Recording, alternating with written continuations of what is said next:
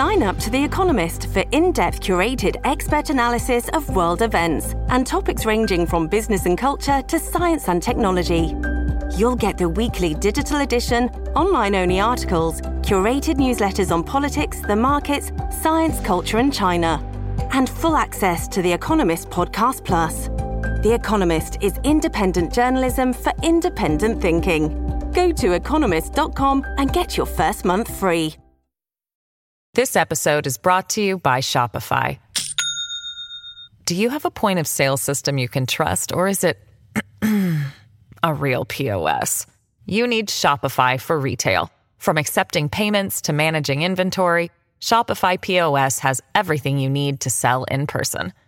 Go to shopify.com slash system, all lowercase, to take your retail business to the next level today. That's shopify.com slash system. At Evernorth Health Services, we believe costs shouldn't get in the way of life-changing care, and we're doing everything in our power to make it possible. Behavioral health solutions that also keep your projections at their best? It's possible. Pharmacy benefits that benefit your bottom line? It's possible. Complex specialty care that cares about your ROI? It's possible. Because we're already doing it. All while saving businesses billions. That's Wonder made possible.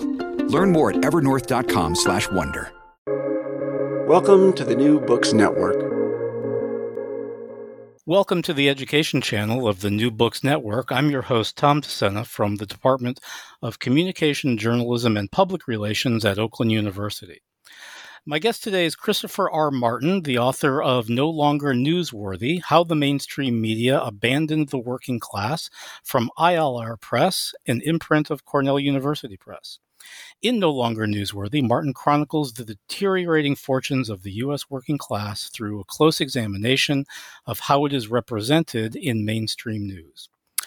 Chris Martin is a professor of digital journalism in the Department of Communication and Media at the University of Northern Iowa in Cedar Falls, Iowa. He is the winner of the 2020 CLR James Award from the Working Class Studies Association and a Choice Outstanding Academic title for 2019. He is also the author of an award winning book on how labor unions are covered in the news media, framed Labor and the Corporate Media. Martin is a contributing scholar to the Center for Journalism and Liberty and a regular contributor to the Working Class Perspectives blog. Chris Martin, welcome to the New Books Network. Oh, thank you very much, Tom. It's nice to be here. Um, you begin the book in 2016 with the election of Donald Trump and the sort of bewildered and consternated reaction to, of many in the mainstream media over the Trump voter. Um, but especially in the first chapter, uh, you look at Trump's performance at the Carrier plant in Indiana. Can you tell our listeners why this moment illustrated so much that has gone wrong in how mainstream media uh, covers labor issues? Well, it was interesting. Um, it was uh, something that happened actually before Trump actually became president. Uh, he had been elected, and it was in that interim period uh, between election and inauguration. Um, there was a carrier plant uh, in the Indianapolis area that was going out of business. Uh, they were moving the jobs uh, south of the border uh, to Mexico. And um, Trump had, when he was on the campaign trail in 2000, actually people had complained about it. And he said, yeah, something should be done about that. But he really didn't um, take it seriously. And then there was actually a news package on NBC um, after he was elected talking about this, and it was uh, workers from that same plant uh, complaining about uh, you know nothing was being done about it.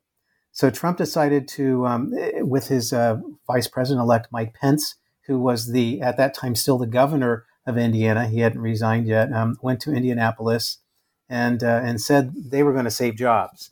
So they they went in and eh, and they had a big announcement, a big media event, and the media, the, the mainstream media, congratulated them and hailed them as, as you know, this is a guy who's getting things done. Um, as it turned out later, um, and the uh, the uh, the head of the union uh, of those workers uh, in Indianapolis at the carrier plant revealed only about half of those jobs were saved. Uh, and so uh, Trump responded by insulting the guy on um, on Twitter, like like he has been apt to do. Mm-hmm. And uh, and it ended up you know being something where I think the mainstream media um, really missed the mark. Um, they didn't look closely at it. They were kind of eh, willing to celebrate the president without looking closely that this was not a very good deal. Uh, and in fact, it was a deal that was made uh, with millions of dollars um, for Carrier and incentives. Um, and ironically a deal that M- Mike Pence had not made as governor of Indiana. He pretty much told the workers, sorry, can't help you. And then hmm. decides, you know, with pressure as the, the new vice president elect to, to try to make something work. Um, it was interesting because the, in, the, in the coverage, um, there was no coverage about the union and what they had done and tried to do for um, months and months to keep that plant uh, alive because actually was it wasn't losing money. It was a profit uh, bearing plant, but uh, they just thought they could make more money uh, in Mexico. Um, and it was also interesting because it was ultimately a political story. So the the workers that were interviewed in the media um, later on were the who were praising Trump were white, uh, mostly male workers, um, and that you know that was kind of shorthand for these are these are Trump people. Um, what's interesting about that plant is that it's about 50% um, black uh, in terms of the workers, and also about 50% women. And those voices were just kind of missing because they didn't fit this narrative that Trump is really the savior of the white working class.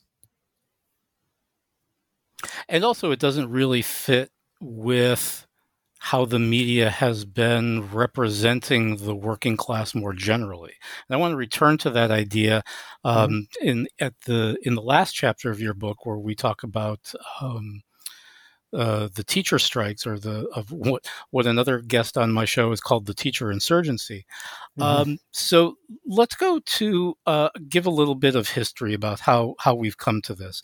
Um, you offer a history about how labor has been reported in U.S. N- newspapers, uh, especially, and then how that has shifted over the years. Can you give our listeners a little sense of what that process uh, has looked like?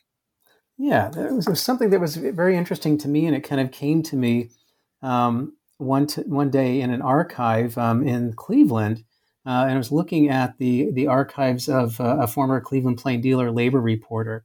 And what was interesting in the late '50s and early '60s, as I looked at his articles, there would be things like like transportation strikes, and he would write about you know the the um, the the ongoing um, negotiations between labor and uh, and the um, and the administration, trying to figure out what exactly uh, what the deal was going to be in the new labor contract. Um, and what was missing in those stories, and was kind of uh, surprising and kind of refreshing in a way, there weren't a lot of stories about uh, the people who were affected by the strike. The, the treatment of the, the, stories was there's a strike on, in this case, is a transit strike.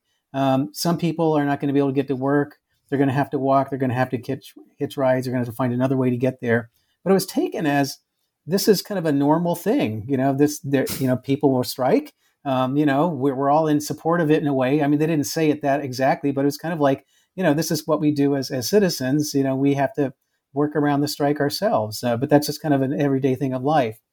Um, so that was kind of a, a common way that uh, that strikes in particular were handled through the you know the 50s and 60s, and by the but by the late 60s and early 70s, uh, and this kind of fits in uh, as newspapers start to become uh, publicly traded, uh, uh, bigger conglomerates. We start to see uh, a different way that these these stories are treated, and we start to see the rise of um, of people and stories about inconvenienced upscale consumers. Um, and uh, I, actually, my other book that you mentioned, Framed Labor in the Corporate Media, I talk about the 90s, and this is, you know, all through the 90s and, and even 80s before that, this is a common thing. In fact, if you saw, you know, an airline strike, you'd probably, you know, one of the first things you would see in, in a TV story is they're interviewing people who were going to be on a flight and couldn't get it because the because these darn workers are striking. Um, so we start to see the rise of that narrative, which hadn't been there before, in the late 60s and in the early 70s carried through to today even. You know it's a it's a kind of story that focuses more on people as consumers rather than as citizens. And it's an interesting way um, i don't think there was a top down edict saying like you know all news stories are going to be this way but it made sense in the in the um, i guess in the corporatization of news um, and these news organizations were actually having labor problems themselves. And it made sense in the in the political winds of the uh, of the 70s uh, and into the 80s for sure. Yeah, and your your chapter on how newspapers began to market themselves um, really really sort of clarifies a lot of that story. Can you talk a little bit about that chapter? The the way that um, well, I guess this gets to the subtitle, right? The, the sort of the moment when uh, newspapers began to abandon the working class and, and focus on upscale consumers. Absolutely. So I, you know, I was seeing it in the in the articles about um, strikes and things like that, as I'd mentioned. But I was, I, you know, I wanted, uh, you know, it's kind of a mystery to unravel. I wanted to say, if is there evidence that they actually did change who they were thinking of as their target consumers? Um, because when you're at a news organization, I mean, you kind of there's a common understanding about who you're writing for and who you're reporting for. And if it's not all citizens, but it's a certain group of citizens, that that changes. You just kind of absorb that in the organizational principles of the place where you're working. You kind of, you know, that's who you do your news for. So I, I was looking at Editor and Publisher, which uh, has been around for more than 100 years as a magazine, and especially in the 20th century, it was really the Bible of the newspaper industry. And so if you were a newspaper or a newspaper group and wanted to, you know, get national advertisers advertising in your paper or papers, you would put an ad in editor and publisher and say, uh, you know, we're this, uh, you know, we're the Cleveland Plain Dealer in Cleveland, or we're the we're the Detroit Free Press, the Detroit News, right. and this is the kind of audience we have. Um, and what you started to see in, you know, as we go from the 50s and 60s into the 70s and 80s, is that all of the newspapers across the country start talking about not not how you can just get everyone who lives in the Metro Detroit area, but you can get more upscale readers, and they actually start saying like we our readers are you know greater than average in terms of you know household income, in terms of education, uh, and and all those other markers of of being an upscale type of consumer. So it's really interesting. They actually switched who they were focusing on, uh, and the media stopped you know focusing on and by the media i mean newspapers but we see it in other media as well focusing on just uh, the um, the place that they're serving the metro area or the state or the or the country and and instead going for upscale uh, consumers because that was in especially in the late 60s and early 70s what business was starting to focus on those are the people where the demographics we really need to reach so it's not the general public but it's this very specific slice of the public and in doing so that comes back as you mentioned to the the subtitle "How the Mainstream Media Abandoned the Working Class," and that's that's really what happened there. And, and it's also curious that, of course, this coincides. I, you know, not coincidentally, with a with sort of a the beginning of a very dramatic fall off in newspaper readership. It, it, there really was. Um, you know, it was interesting. Uh, people with a high school uh, education or less were some of the, the biggest group of readers of newspapers. Uh, and that, you know, if you start uh, not paying attention to them, those are the people who just kind of slide off uh, in readership, and you're going for increasingly, you know, maybe a more lucrative market, but it's a much smaller market to go for upscale consumers. The other thing that happened that kind of reinforces this in the 70s, we start to see in, uh, the decline of the labor beat and the rise of more uh, workplace lifestyle columns, yeah. which is which is more about like it's more for office workers so it's a you know there are things like how to handle office romances, what to wear on casual Friday, and things like that. Um, how to get along with your boss and not you know it doesn't really uh, address you as a worker. The other thing that happens, and we see this you know as well, the rise of personal finance news. So things that we kind of take for granted, like Money Magazine and uh, the big business sections um, in newspapers and on television, uh, business news channels. Um, that all happened starting in the 70s. So it's this idea that we all have pots of money to invest, that we're the future millionaires um, if we are just smart enough to pay attention to how to invest our money wisely. And again, that's that's for a segment of America that can afford that. Most people, sure. you know, aren't playing the stock market. At least not directly, right? I mean, again, that's so it's, right. it's a the workplace is still being covered, right? There are still people who are um, thinking about the workplace, and there are still people who are thinking about it. But the the the vantage point is no longer that of the worker. Yeah, and you really see that fall off, you know, uh, um, all around the country. I mean, there were a number of labor reporters. Um, there was kind of the height of it in the 1950s. Um, the New York Times, for example, for a couple decades there had you know, typically at least four reporters um, on the labor beat. And by the 19, end of the 1980s, it was down to one, and it's just still there. And if you talk to them, you know, they would say, well, we have other people, you know, step in on, on labor news uh, from time to time on this angle and that angle. But, but, you know, it's, it's, you wouldn't do that to sports, right? I mean, they wouldn't say, you know, on the NFL beat, uh, we're just going to have one person and, you know, we'll have some other people come in and report on that, you know, and you're going to notice as that they don't, you're not going to get the best news about the NFL if, if that's not what they usually cover. Um, so then that's kind of how labor is treated in the United States. And anymore, if you want to cover the NFL, you have to be a labor reporter as well. I mean, just, That's right. Just trying to just trying to to wrap my head around the vicissitudes of of um, uh, salary caps and various other collective bargaining issues is just mind boggling when I listen to it on the radio. Absolutely, it's actually sometimes those you know th- sports. Um, labor issues aren't covered well because they don't have a labor journalist on them. They have like a sports right. person on them. Uh, so it's not going to get get covered very well. I mean, I, I would ar- always argue for more labor people because you know it affects. You know, we have more than 160 million people in America that work. I mean, we have a lot of things to cover. Um, and and you know, it, the newspaper record in the New York Times has one labor reporter. Um, you know, there's really no one uh, in any of the networks that actually do that. Uh, there's one person now back again at uh, at NPR, but that you know it's such a big, uh, enormous sure. beat, and just not enough people. This episode is brought to you by Shopify. Do you have a point of sale system you can trust, or is it a real POS? You need Shopify for retail, from accepting payments to managing inventory. Shopify POS has everything you need to sell in person. Go to shopify.com/system all lowercase to take your retail business to the next level today. That's shopify.com slash system. Yeah.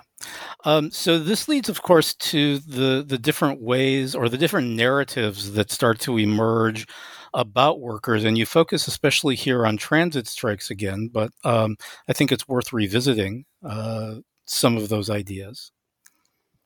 Absolutely. I mean, one of the comparisons I do uh, looks at a, a transit strike um, 40 years in between, one from the 40s and one from the 80s in New York. Um, and again, in, in, the 40s, it was really about the workers um, and uh, and what kind of negotiations are happening. What are the major issues? And uh, uh you know, hundreds. Uh, actually, there were hundreds of thousands of people uh, that were displaced. Sure. Um, and then we cut to one in the 1980s um, and where we uh, we had a, you know about 900,000 uh, people commuters displaced um, 40 years earlier. By the 1980s, is about 90,000 displaced, so just one tenth of that. But that becomes the major lead of the story about how um, how commuters were really uh, cut loose and, and couldn't be uh, and couldn't get to their place. And you know, in New York Times, there was a interesting uh, photo of uh, three kind of rumpled uh, um, executives, uh, you know, work, upper middle class business executives in their trench coats, and they're in a really kind of crummy looking, uh, you know, graffiti covered subway, mm-hmm. um, and which is not the regular way they go to work. And so it was it is very it was it was like they were lost and, and confused, and it, you know, we're to have pity on them, um, you know, and that they have to you know endure a little bit of discomfort there, but but you know, we, we don't measure that against what's the discomfort of, of the workers who are on strike, who you know are obviously striking because there is something not not going well financially in their lives or not going well in terms of the work rules. So, um, it's, so it's really fascinating to look at these differences from from one time to the next and how the stories uh, change so much. And this is, of course, also where you start to fill in some of the gaps about how conservative media um, start to take up some of these issues of the abandoned working class. Yeah, it's interesting. Um, so we, men- we, mentioned that the, the working class were abandoned by the mainstream press as as they went towards the, a more upper middle class audience. So so working class readers really didn't have anyone kind of appealing to them or kind of calling out to them. Um, conservative media, which was just kind of growing in the 1970s, saw an opportunity, and while they didn't go for all of America's working class, they started uh, uh, trying to appeal to America's white working class. And so we start to see it a little bit with, you know, Rupert Murdoch, the Australian, buying the New York Post. Later, he gets American citizenship, so he can, you know, buy a lot more. yeah. Um, in the 70s, also the Christian Broadcasting Network, which um, which wasn't just about religion, but it was really a, a political movement, um, and they were in, interested in the white working class. uh, Rush Limbaugh on deregulated radio in the 1980s, Fox News with, with Rupert Murdoch again in the 1990s, and then you know as you start to see internet sites like the Drudge Report and Breitbart and a number of others from the 90s into today, and these are all really appealing to um, you know the aggrieved and abandoned white working class. So it's it's really about uh, appealing to them and and and their grievances, which I think helps to set the stage for the politics we've seen in the last decade or so.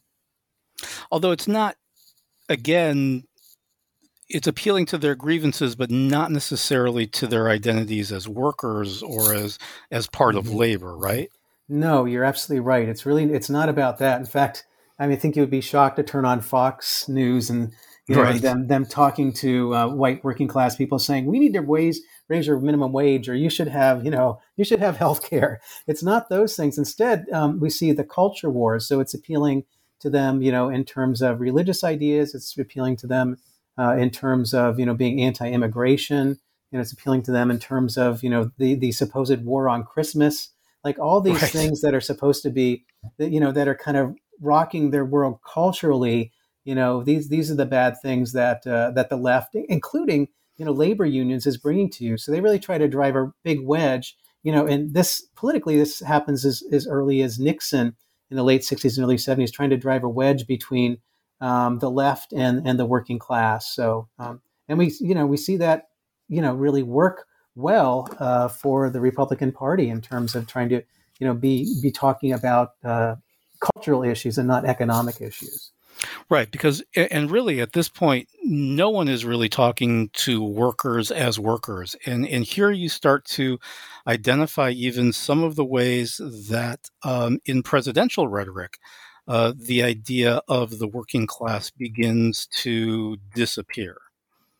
That's that's right. I mean, if you go back and look at you know things that Eisenhower said as as kind of a moderate Republican, you know, in the the 1950s, I mean, they sound they sound you know almost Marxist in comparison to things today. um, you know, it there there is this kind of um, stepping back and kind of uh, nervousness about associating yourself um, with the working class and using terms like the working class. So we start to see, you know, over from the, the 60s into the 70s and 80s and 90s, um, this moderating, um, not using the terms class, but uh, but using terms, and you, will hear it even today, things like working families, right? Um, which which is trying just trying to you know do a little t- turn on that. Like we're talking about people who work, but we're also appealing to this kind of conservative notion about families. So it's working families instead of the working class, and, and try to make class invisible because um, the, you know the Republican Party and even to some extent the Democratic Party is not doing a very good job on that through the 80s and into the 90s. They're kind of scared of taking that kind of position. Yeah, so it, it's curious. I mean, I assume it's it's part of the same uh, kind of political drift that we see in the news. But you know, what's and as you said, the, the Democrats are in a lot of a lot of ways really no better at this than than the Republicans. But what do you su- suspect accounts for that abandonment of addressing people as workers? That's you know, a tough question. Sorry. Yeah. Well, I think it, I think it, it is a, a, tough one, but I think it actually fits in with this idea that especially was um, popular in the 1980s um, under Reagan that that labor unions were bad things, that they were kind of the the source of our problems. Uh, it wasn't it wasn't capitalism. It wasn't like the you know the export of capital. It wasn't about uh, you know the race to the bottom in terms of wages. You know all things that were happening you know in a big way in the 1980s, including you know less taxes on the very wealthy. But it was it was blaming the the uh, labor unions for being greedy, and and you know the important moment that's mentioned uh, in the book and by many others is Reagan's firing of the striking uh, yeah. air traffic controllers, the PATCO workers, um, and that just really you know in in an instant just changed uh, the the attitude towards labor, and far fewer uh, strikes happened you know in the decades after that because uh, people were scared uh, that you would just you would just fire the workers and bring in replacement workers, which is what what Reagan did. So it really there was all this blaming on labor unions, and and indeed, you know, labor unions weren't perfect in the 60s and 70s, and they had grown grown kind of fat and greedy, um, and some of them were corrupt. But you know, you could easily say the same thing for businesses Absolutely. in the 60s and 70s and 80s, uh, yes. and And 90s, you know, 2000, 2000. Yeah.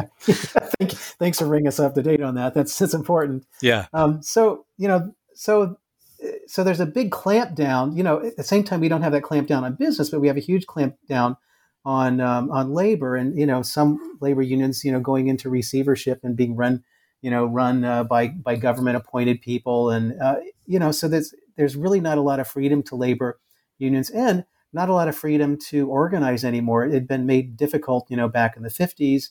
And sure. as um, businesses had started to change and decentralize, it, it's become much more difficult to try to organize people. So, you know, it, it, we can even look at where we are right now. I mean, there's a there is kind of a resurgence in labor um, labor energy, and you talked about the the teacher insurgency but it's really difficult to do right now. It's much more difficult to organize these days. Oh, sure. Um, than it than it was, uh, you know, several decades ago, and you know, starting with especially Reagan in the '80s. Yeah, it, and it's interesting. You know, this again, this isn't in this isn't in your book, but just you know, having grown up in Metro Detroit, and of course, you know, sort of a you know the the home front, if you will, of a kind of labor aristocracy around workers with the UAW, mm-hmm. um, there was this kind of white collar resentment, I would describe, uh, against people who were living these, you know, who had a place in the North Country and who had more than one car and who had all of these sort of, you know, markers of an upper middle class life, but, you know, who had. Who had only, you know, gone to high school and, and got a job at a, at a factory. Mm-hmm. Um, yeah, I, th- I, think there was a a sense uh, the take on labor you know had shifted from like you know how do I join and how do I get that lifestyle to you know these people are are greedy and and taking money away from me. So it, was, it made every it actually made the situation bad for all workers rather than bringing up workers who you know into that kind of middle class lifestyle. It ended up you know having them be angry at people who had achieved that. Yeah. Um, meanwhile, so that you know we see a huge, you know, uh, divide starting in the 80s between, you know, the the upper classes and and the working class, and uh, we still we're still um, living that life right now. Oh yeah, absolutely. Um, so it, from presidential rhetoric, you go to Google um, and and track how the idea of class um, is framed in in sort of a, a wider frame, I guess. It's interesting. There are um, one of the things I was looking at again to try to fill out, you know, this whole history was to figure out. Um, Google has something called the Ngram, and people can try that. Just the letter N and with the word gram, G R A M, and uh, it tracks the use of certain terms in books. You know, uh, in millions of books um, for the the entire 20th century and a little bit into the 21st. And what you start to see is the, the shift of some of the language of the way we talk about things. For example, you know, the workplace um, uh, starts to um, actually we start to talk less about corporations uh, and more about the workplace, which actually kind of gets away from mm-hmm. thinking about who's actually running the workplaces. Um, we start to see the rise of certain terms like entrepreneur and Wall Street uh, in books, you know, and especially that from the 1980s onward and the decline of uh, terms like working class. Um, we start to see the decline of uh, terms like uh, citizen, the rise of terms like consumer, um, the, the, decline of uh, worker, and the rise of employee. Um, so all of those things start to suggest that that we're becoming much less class sensitive, much more uh, sensitive and, and, interested in terms like um, you know being team players and employees rather than being workers uh, investing in Wall Street, um, being an entrepreneur, um, and all that fits in with you know how, how, the media really push that as well with the workplace lifestyle columns, with uh, personal finance news, and the decline of the labor beat. So it actually you see it. That's the same things reflected in uh, in books as uh, as illustrated by Google's database. And and one of the terms, and you spend a chapter on this, uh, that starts to rise to prominence is job killer. Um, and I wonder if you could walk our listeners through a little bit about how this phrase uh, came into being and and what effect it seems to have. Yeah, it's it's been very effective. Um, it's a it's a term that was not not used um, through most of the 20th century, and then we start to see a little bit of it in the 1980s. Uh, but it becomes a really big, important term. Um, really is deployed by Republicans and uh, Newt Gingrich, who is the, the head of the House Republicans uh, through part of the 90s, in in arguing uh, at first against uh, Bill Clinton uh, and and his when he was a new president. And the idea was that um, is that the worst thing you could pro- do as a politician is to kill jobs, right? I mean, you and that was that was the idea at least. And what uh, you know, Democrats like Bill Clinton were doing were maybe supporting labor unions, and labor unions are job killers. Maybe supporting uh, you know business regulations; those are job killers. Later on, you know, anything that would be trying to uh, alleviate uh, climate change; those are job killers. So any kind of regulation or or labor union that would get in the way that would be seen as anti-business is, is a job killer and it's very effective and it was most effective in the media i mean you certainly have the conservative media doing that unproblematically but um, you see the, the mainstream media using this in unproblematic ways as well so rarely when the term job killer was deployed um, by a politician was it called into question or was it fact checked at all? You know, you, you, know, if you're charging that someone's killing jobs, what exactly you're talking about? What kind of jobs? How many jobs? And so they got to kind of use that without with impunity. Um, so it's deployed in a big way towards Clinton in the '90s, and then in even you know many times that amount uh, in the and uh, in Obama's administration, uh, starting uh, in 2008 um, through 2016. Um, so anytime he tried to make a move, something was was called a job killer. And what's interesting about that, I think the press is starting to be um, a little bit more um, critical about that because the idea, and, and I think it's think it's because of COVID and this idea of essential jobs and people, some people not going back to jobs. Uh, yeah. It's like not every job is great. So right. when you're saying it's you're a job killer, what jobs are you talking about? And and actually, who wants a seven twenty-five dollar an hour job yes. these days, right? I mean, that, that doesn't offer any benefits. So, so for Republicans, it's always been any job is a good job, and for and for I think a lot of Americans now, I think they're saying like, wait a minute, I'm going to be you know in danger. Like, not any job is a good job. I mean, I, I'm going to do this. I want to get you know paid this amount, a living wage. I want to I want these kind of um, benefits, etc. So, so that that's been an interesting history, but it's been a a very powerful term, you know, until just recently. Although, again, I guess in thinking about that issue and and you know what seems to be a kind of refusal of bad jobs on the part of American workers is still being framed largely as the inconvenience that it causes to consumers. Absolutely, yeah. I mean, there, there's still that frame. You're right. Uh, so, um, so people are having bad experiences at restaurants because there's sure. not enough wait staff or less people. Um, you know, so yeah, the workers are to blame for that. You know, and it's been clearly illustrated by at least some business owners that they don't have a problem with employment um, if you pay workers enough and make those jobs not just any jobs, but jobs that are decent. that are worth decent jobs for someone to have. Like any job that's worth having should be a decent job.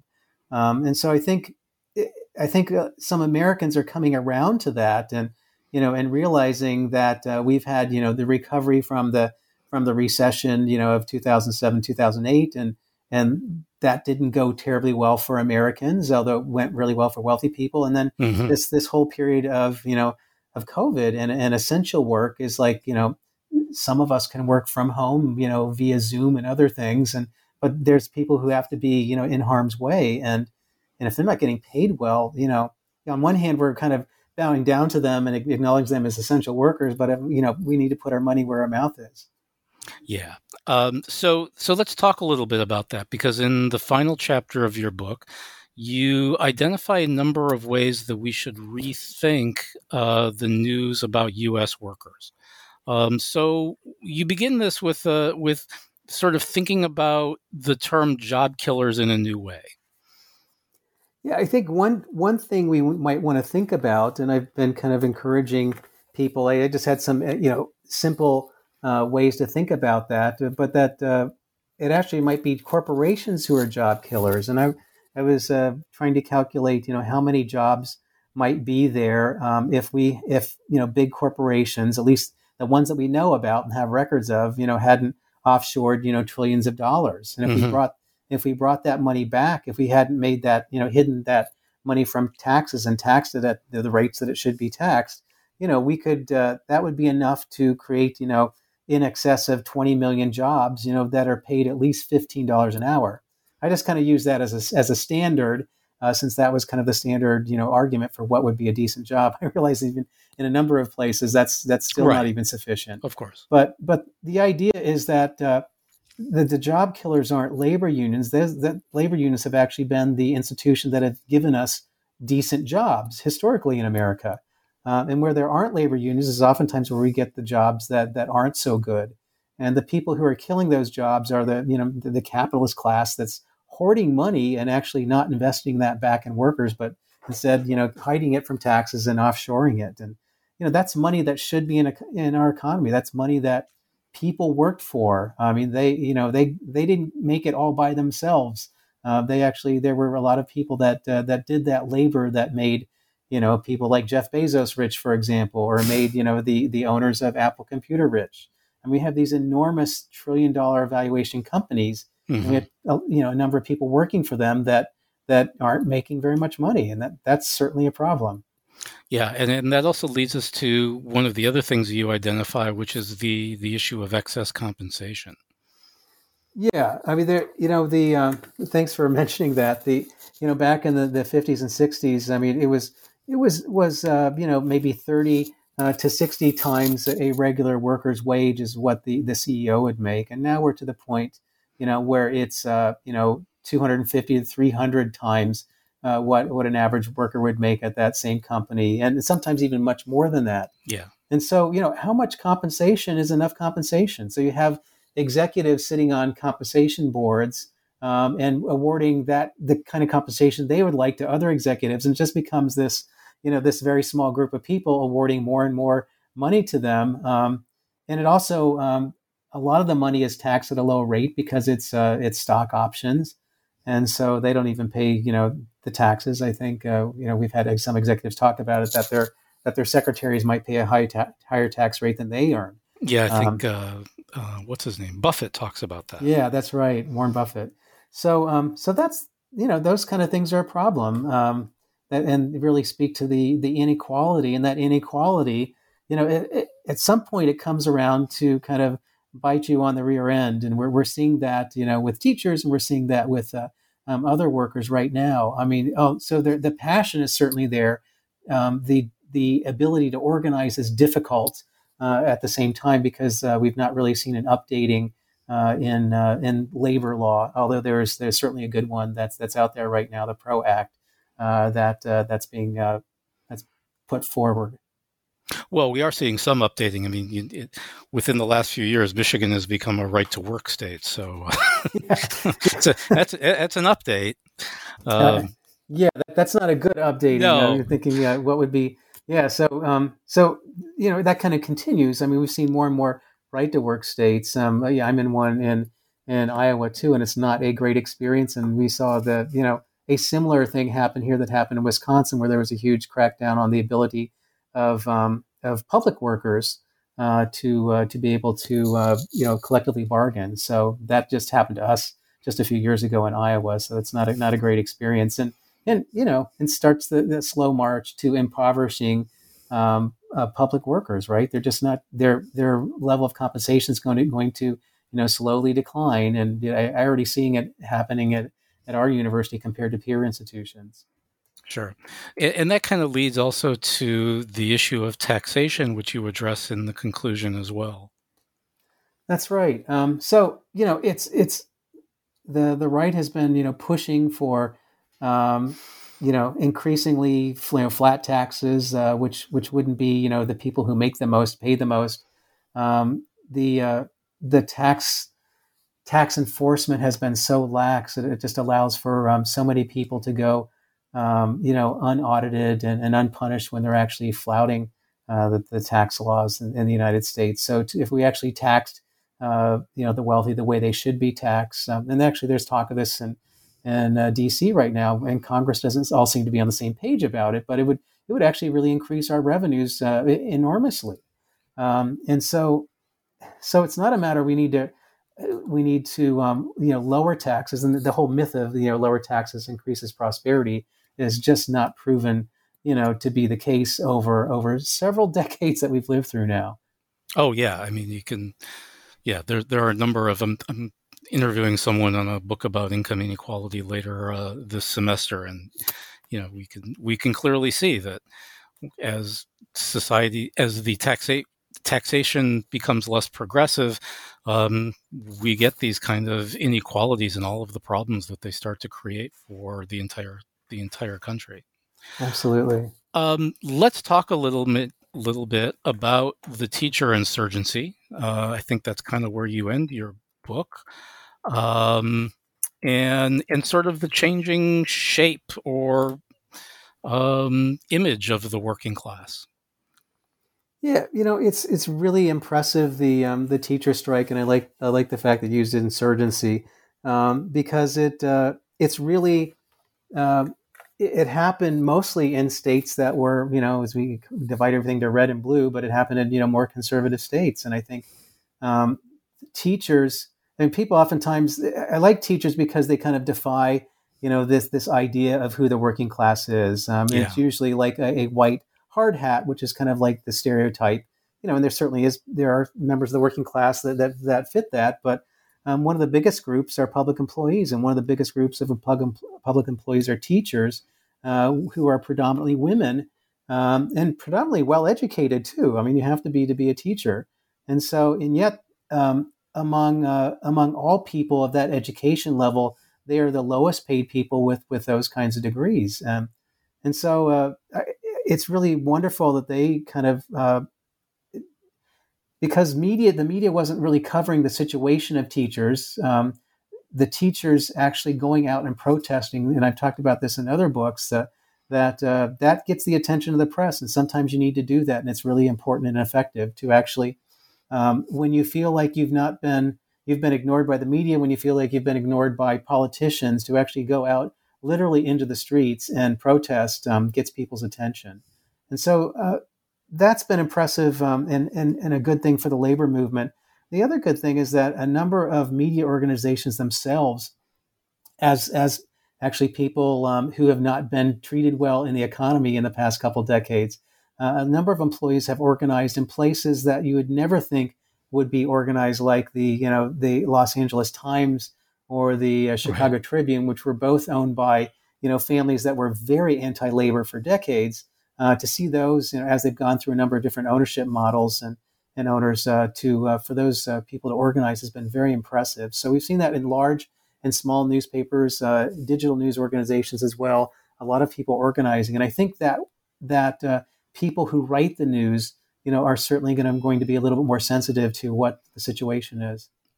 Yeah, and I think you know the teachers are important as well um, because the the framing of that story was was just a little bit different. Uh, if you talk about a strike that had the potential to be disruptive to people's private lives, um, you know, a teacher strike is pretty serious if all of a sudden, you know, I mean, we all just face this with the pandemic.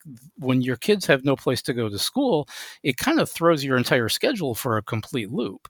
And yet, with those, uh, with most of those strikes, you had support in the community for the teachers. Yeah, what what's interesting about this, and strikes tend to be more effective in these instances when when the public knows the people who are on strike. Um, I was uh, years ago is in the late 90s there was a UPS strike and what was that was effective too because people know who their UPS delivery person is if you get packages you get to know that person um, same way with teachers. I mean you know and you probably know this person even better. You spend time and your kids spend time with these teachers. They're members of your community. Uh, they you, you care about these people. They're caring for your kids and teaching your kids. And so you have a lot more empathy towards uh, workers that you that you um, that you know and like. Uh, and in this case, while it is, is disruptive, I think the teachers made a really good case for um, a saying that I like is that um, teachers' working conditions are students' learning conditions, and I think they really made that come clear. I mean, and when you started to see the media, especially the national media, look at the the horrible classroom situations and then realize this thing that happens all the time that teachers spend hundreds of dollars themselves to oh, buy yeah. school supplies every year for things that you know that we the taxpayer should be paying for i mean you start to realize these people are saints and they've sacrificed sacrificed a lot and we deserve to, to pay them better yeah absolutely um, so the other part to the conclusion talks about the the democratic role of journalism or the function of uh, journalism in a democratic society. So I wonder if we could talk a little bit about that. Well, it's really important um, for the news media to kind of rethink what happened in the late 60s and early 70s when they started to be focused more on an upscale audience. So um, when you when you focus just on a very limited demographic, uh, you lose sight of the fact that that the news media's focus should be on all citizens, and that is is its very uh, democratic purpose. That it's supposed to be a check on government, but also something that that if there is a bias in the media, it's a bias that should be in favor of citizens. It should be in favor of democracy, and to lose focus of that and just see yourself as, as purely a business uh, is to really miss out on on what the purpose of journalism is. So as as news organizations, and I think as there's been upheaval in news organizations as well, we talked about you know there's more news workers joining labor unions, but as the the whole model uh, for financing uh, journalism has changed um, and is being challenged, we're seeing more nonprofit journalism, and that's getting back to this idea that we don't have to make boatloads of money like like newspapers did for many many many decades. Uh, but instead, we should you know think about what's the best way to bring news to people and to all people, not just a, a group of upscale consumers. Because honestly, you know, appealing to up, upscale consumers isn't going to cut it for newspapers these days. So they have to real rethink uh, how they can appeal to a larger group of people. And part of that, I would argue, is you know going back and making sure you're talking to everyone, you know, all the classes of people, not just the upscale readers. Yeah, although again, you know, one of the problems is with that word citizen in general, and and I think it's I think journalists and maybe even the rest of us have a hard time conceptualizing anymore what a citizen is apart from a consumer. Yeah, it's it's a it's a difficult thing to to uh, to wrap your head around. I think um, because we've oftentimes uh, made those uh, kind of equal things, citizens and consumers, and there's there's a big difference there. Um, we have to be able to, you know, as journalists, uh, think about everyone, you know, not just based on, you know, how much they can buy or what they can buy, but the fact that we're we're all we should all be equal citizens, you know, in the in the eyes of journalism and, and under, under the law too, for that matter. And that's that's it's it's something that needs that we constantly re- need to remind ourselves that that's the purpose of journalism. Yeah. Um, well, Chris Martin, I want to thank you for this book. As I think I mentioned to you when, when, we were setting up the interview, I had the opportunity to assign it to a graduate class, and it went over very well. Um, and I'd like to ask, what are what can we expect from you next? well, thank you very much. It's been a pleasure to talk, Tom. And um, I'm not sure yet. I'm, I'm, kind of looking at things. Um, I, have been in touch with some. Uh, some colleagues in Australia, and I'm thinking about doing some maybe some more comparative work about media uh, and, and, labor in the working class uh, with the United States and Australia and maybe some other countries. Um, so that I think that might be kind of interesting uh, take on it. Well, that would sounds exciting. Would you get the chance to travel to Australia? Um, I don't know. That might that might be in there. Or maybe maybe I'll just be zooming for the rest of my life. Oh. let's let's hope it doesn't come to that. Yeah.